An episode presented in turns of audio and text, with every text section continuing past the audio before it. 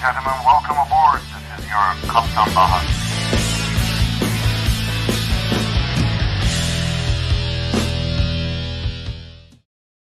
Herkese merhabalar arkadaşlar. Ben Kaptan Bahar, Bahadır Acuner. Geçtiğimiz günlerde Amerika'da Austin şehrinde, Texas eyaletinde bir FedEx uçağıyla bir Southwest uçağı çok tehlikeli bir şekilde birbirlerine yaklaştılar. Bu olayı inceleyeceğiz. Sizlerden gelen istek üzerine bu videoyu pazar günü yapıyorum ve e, hemen bu olayın akabinde gerçekleşen bir olay. Yanılmıyorsam dün gerçekleşti ve bunun da ayrıntılarını sizlere bir havacı gözünden, bir pilot gözünden anlatmaya çalışacağım. Aslında sosyal medyada bu konuda çok yankı yapıldı. Amerika'yı birbirine kattı dendi bazı sosyal medyalar tarafından. Bazı hesaplardan bu konuda az kaldı çarpışıyorlardı, felaket filan. Tenerife faciası türünden abartmalar yapıldı. Bu kadar abartmalara inanmayın. Bunlar sadece tık almaya çalışan, işte takipçilerini korkuya büründürüp ondan sonra da mümkün olduğu kadar izlenme elde etmeye çalışan sosyal medya sayfaları. İsterseniz gelin olayı birazcık daha irdeleyelim. Bu videoyu sizlere aslında bir başka bir kanalın desteğiyle sunuyorum. Flight Records diye bir kanal var. Ee, aslında İngilizce adı olmasına rağmen Türkiye'den bir arkadaşımız bunu yapıyor. Gerçekten de çok başarılı işler yapıyor. O nedenle ben onun videosunu sizlere kullanacağım. Şimdi gelin bakalım gerçekten ne olmuş, onu bir irdeleyelim. Evet, YouTube'da Flight Records'ı açtık. Bu arada bu kanala abone değilseniz mutlaka olun ve ondan sonra da şimdi olayı izleyelim isterseniz. Türkçe altyazılar da var bir de bu güzel tarafı.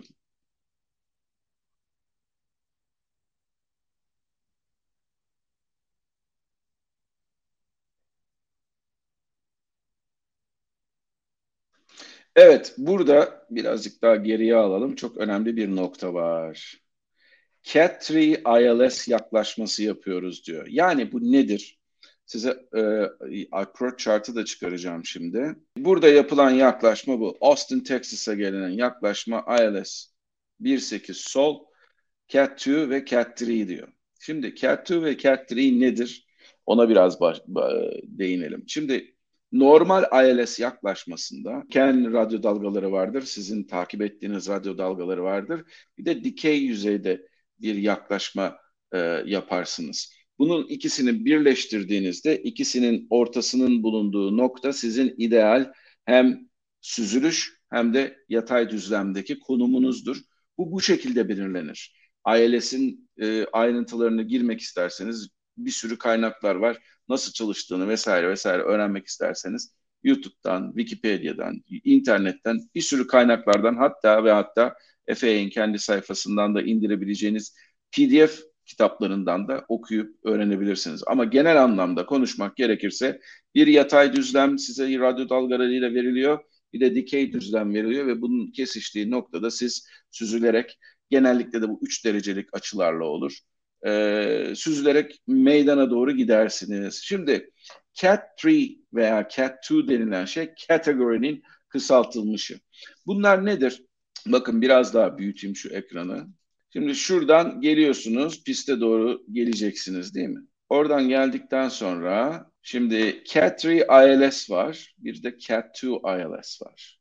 Cat iki I L S sizi yerden yüz beş fit yüksekliğe kadar, yani yaklaşık otuz beş metre yüksekliğe kadar getirir. O noktadan sonra pisti göremezseniz pas geçersiniz. Cat üç I L S'te bakın buradaki rakamlardan hiçbirisi yok. Yani Cat üç I L S'in hiçbir e, görüş şartı yok. Pisti görmeden de inebiliyorsunuz. İşte buradaki uçak bir Boeing yedi altmış yedi üç yüz. Şimdi diyeceksiniz ki, bazıları diyecek ki bunlar çok eski uçaklar değiller. iki bin on beş yapımı ve yedi altmış yedi üç yüzler kargo versiyonunda hala üretiliyorlar. Eğer parayı verip de Boeing'den alırsanız yolcu versiyonunda yaparlar size. Yani hala üretimde olan bir uçak. Her ne kadar bin dokuz yüz seksenlerin başında ilk uçuşunu yapmış olsa da özellikle kargo firmaları tarafından e, çok tercih ediliyor. Gerek U P S gerekse FedEx, bunlar dünyanın iki büyük kargo firması. Bu uçaklardan hala sipariş veriyorlar. Hala da sıfırlarını teslim alıyorlar. Dolayısıyla teknolojik olarak son derece ileri bir uçak. Ve onun dışında kategori üç yaklaşmasını yapabilecek bir uçak. İşte burada ne oluyor ortaya? Çıkan bir olay var. Bu uçak, bu uçuşu, bu inişi otomatik olarak yapıyor. Evet, siz hala iniş takımını siz kendiniz koyuyorsunuz. Normal bir uçuş yapar gibi e, neredeyse uçuyorsunuz. Çünkü şurada görülen I L S dalgalarıyla normal bir havada takip, takip ettiğiniz I L S dalgaları aynı, ama sıfır görüşte uçtuğunuz için uçak otomatik olarak iniş yapmak zorunda. Hatta ve hatta şöyle söyleyeyim, otopilot ve autothrottle aynı zamanda, yani otomatik gaz kolu ve otopilotla beraber iniyorsunuz. İndikten sonra da eğer bir aksaklık yoksa da uçak gelir, bir noktaya kadar durur ve ondan sonra da e, otopilot ve autothrottle'ı devreden çıkarırsınız. Şimdi burada bir şey var. Bakın şurada R V R denilen bir sayı var ve altı deniyor. Burada alt, altı demesinin sebebi altı yüz feet. Bunun neden önemli olduğunu birazdan bir sonraki konuşmaları sizlere anlatırken göreceksiniz. R V R altı yüz feet, yani bu uçuşu otomatik olarak da inseniz bile R V R'ın altı yüz feet olması lazım.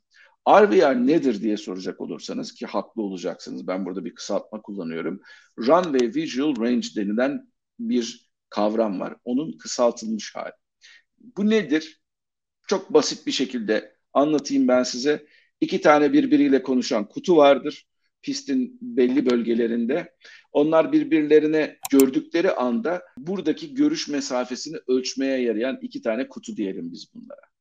Eğer bunlar işte bin fit görüyorlarsa görüş mesafesi olarak bin fit diye ilan ederler ve bu daha sonradan hava trafik kontrolörlerine bildirilir. Hava trafik kontrolörleri de e, uçaklara bildirir. Ufak bir parantez açmıştık R V R nedir konusunda, onu kapatalım. Şimdi gelin kayda geri dönelim ve orada neler olduğuna bir, biraz daha bakalım. FedEx on dört otuz iki Heavy Austin Tower, on sekiz left R V R touchdown on four hundred. Midpoint six hundred, rollout on eight hundred, on eight left clear to land. Evet, burada çok güzel bir şey yapmış bu videoyu yapan arkadaşımız. Bu R V R noktalarının nerede olduğunu göstermiş. İnişte bin sekiz yüz, ortada altı yüz, kalkış noktasında rollout kısmında bin sekiz yüz, on sekiz sol pisti inişe serbest diyor. Uçak da buradan geliyor. Bu arada Southwest diyor ki holding short of on eight left, we are ready. Biz kalkışa hazırız diyor. on sekiz sol pistinden önde bekliyoruz diyor. Şimdi burada çok ilginç bir nokta var. Bu uçağın durumuna baktığınız zaman bu adam nerede? Şimdi size Austin havaalanını göstereceğim. Austin havaalanı burası. Şimdi bunu neden bu kadar büyük gösteriyorum? Şurada bir terminal var.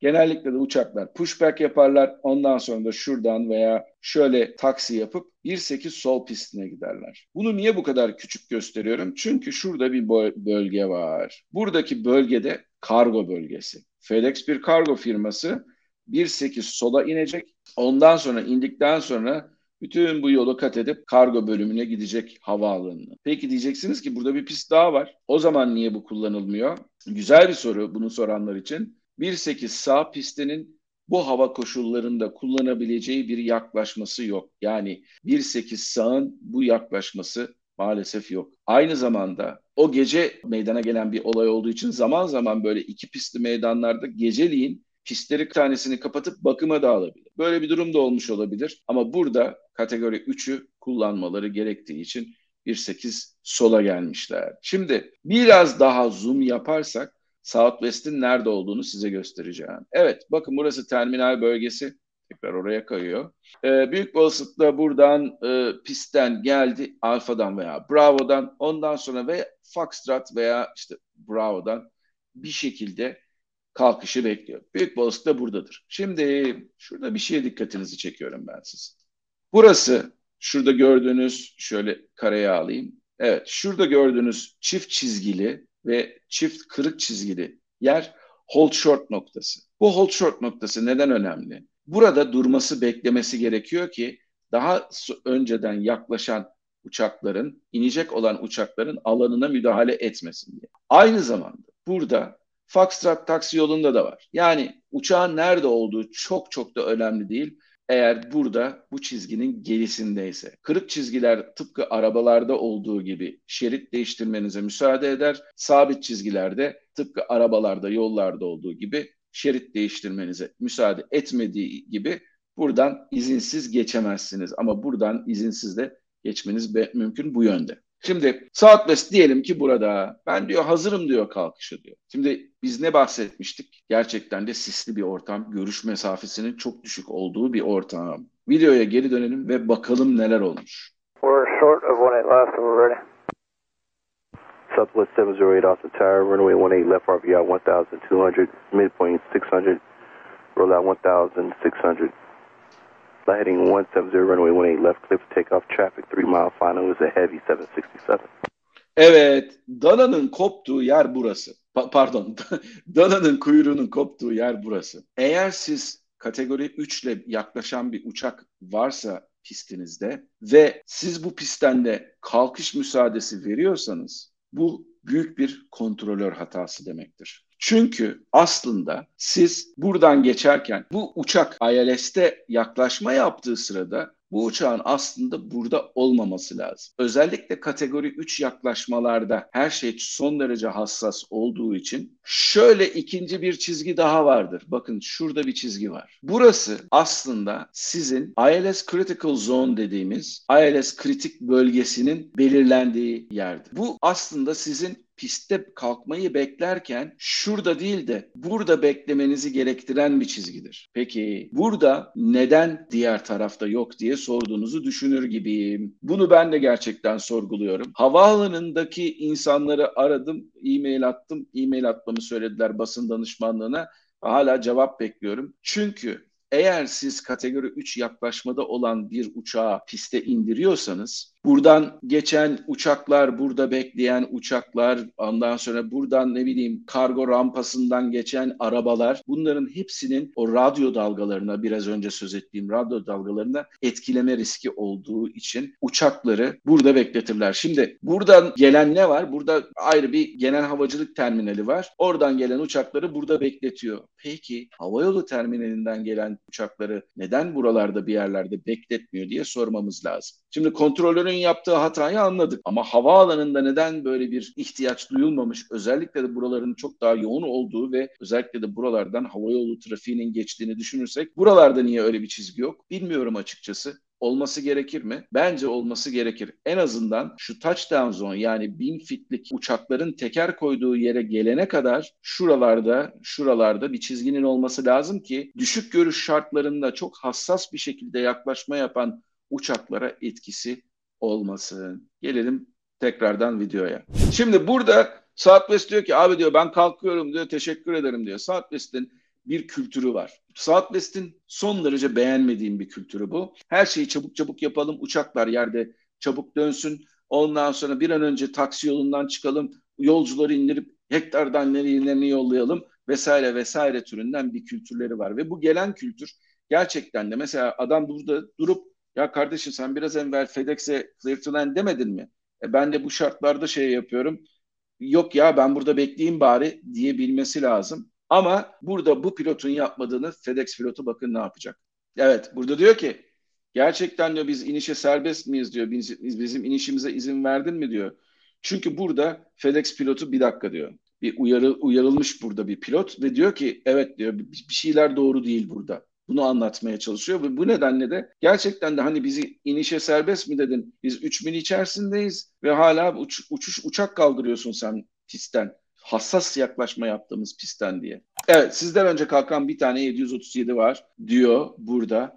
Şimdi burada kontrolörün sesine de dikkat etmenizi istiyorum. Çünkü burada gerçekleşen bir olay daha var. Kontrolör gerçekten yorgun. Gecenin köründe sabaha karşı bir saatte bu kalkışı yapıyor yanılmıyorsam. Her ne saatte olursa olsun yorgunluk gerçekten havacılık sektöründe çalışan insanların en büyük sorunu. Pilotlarda sadece yok, pilotlarda da var, teknisyenlerde de var, hava trafik kontrolörlerinde de var. Ama her şeyin maliyetini daha az düşürmek için her şeyi daha ucuz yapmak, daha da verimli yapalım diye amaçlanırken bir yerden sonra artık bazı kurallar çiğnenmiş de olabiliyor. Bazı olaylar vardır. Örneğin benim her zaman için söylediğim biz sekiz saatini üzerinde uçtuğumuz zaman üç pilot uçmamız lazım. yedi saat elli beş dakikaya iki tane pilot verirseniz ve bu pilotlar da gecenin köründe Atlantik aşırı uçuyorlarsa, ki ben bunu yaptım, gerçekten de o zaman yorgunluk kendisini belli etmeye başlıyor. Ne kadar önceden uyursanız uyuyun, eğer sizin fizyolojik saatinizin arka tarafında, geri tarafından gidiyorsanız gerçekten de böyle bir sorun olabiliyor. İşte burada da kontrolörün sesinden de anlaşıldığı üzere gerçekten de yorgun bir kontrolör var.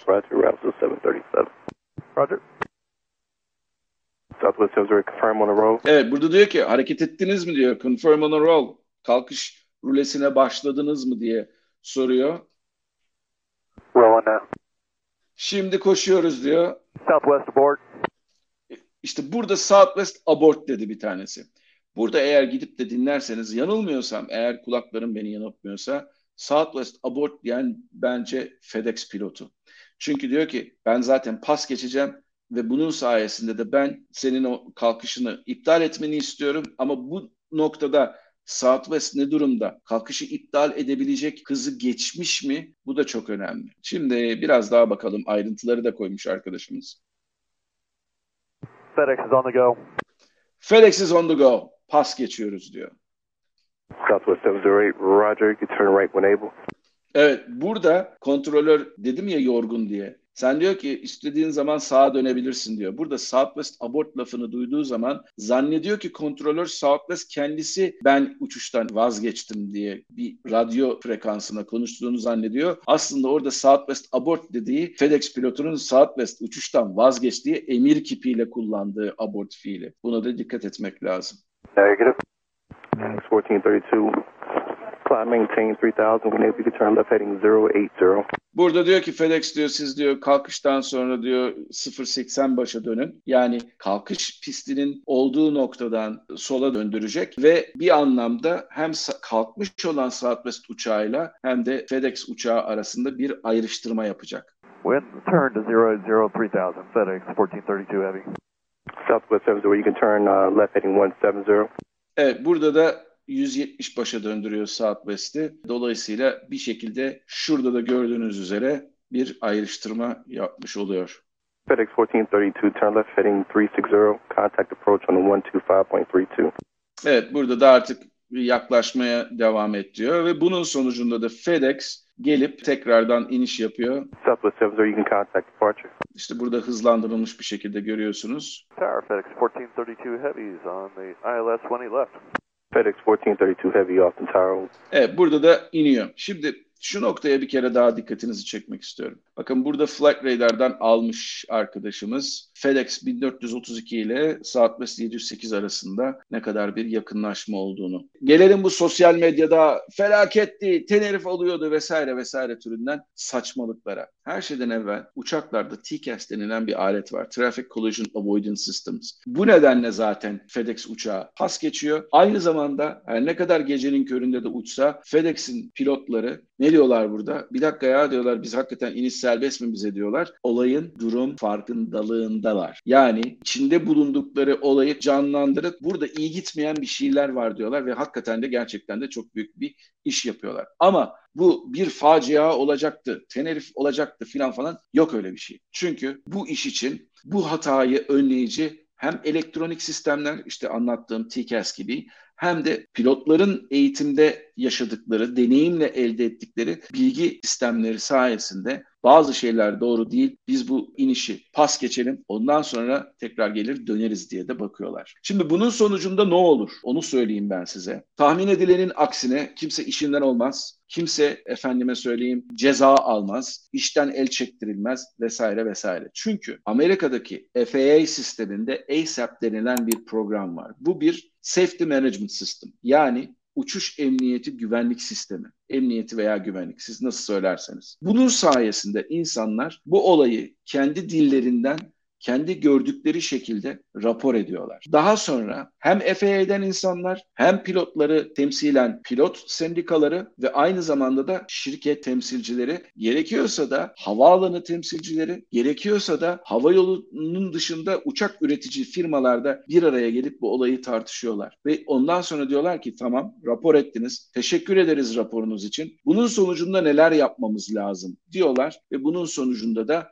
örneğin kontrollere daha fazla eğitim verelim. Kontrolörün bir takım e, şeylerin olmadığının farkındayız diyorlar. Veya işte kontrolör belki de o gün tek başına kuledeydi. Sadece tek başına o işi yapıyordu. Hem ground frekansını hem de tower frekansını kontrol ediyordu. Neden olduğunu e, insanlar araştırıyor ve arkasından da eğer insanlara eğitim verilmesi gerekiyorsa eğitim veriliyor. Eğer burada yapılması gereken prosedürlerde bir değişiklik varsa bu prosedürlerdeki değişiklik ortaya çıkarılıyor. Eğer havaalanındaki bir takım teknik aksaklıklar varsa, örneğin neden hava yollarının kullandığı pistin önünde I L S Critical Zone yok diye bir şey de ortaya çıkarılabilir. Bu da olabilir. Ama bunun sonucunda kimse defolun kardeşim biz seni işten attık mantığıyla işlemiyor. Bu hiç kimse bu şekilde işini kaybetmiyor. Ceza önemli değil. İnsanlara ceza verirsiniz. Bir tane sorunu süpürürsünüz halının altına yok gibi davranırsınız. Ama sorunların neden olduğunu araştırır. Kimseyi suçlamadan da araştırdıktan sonra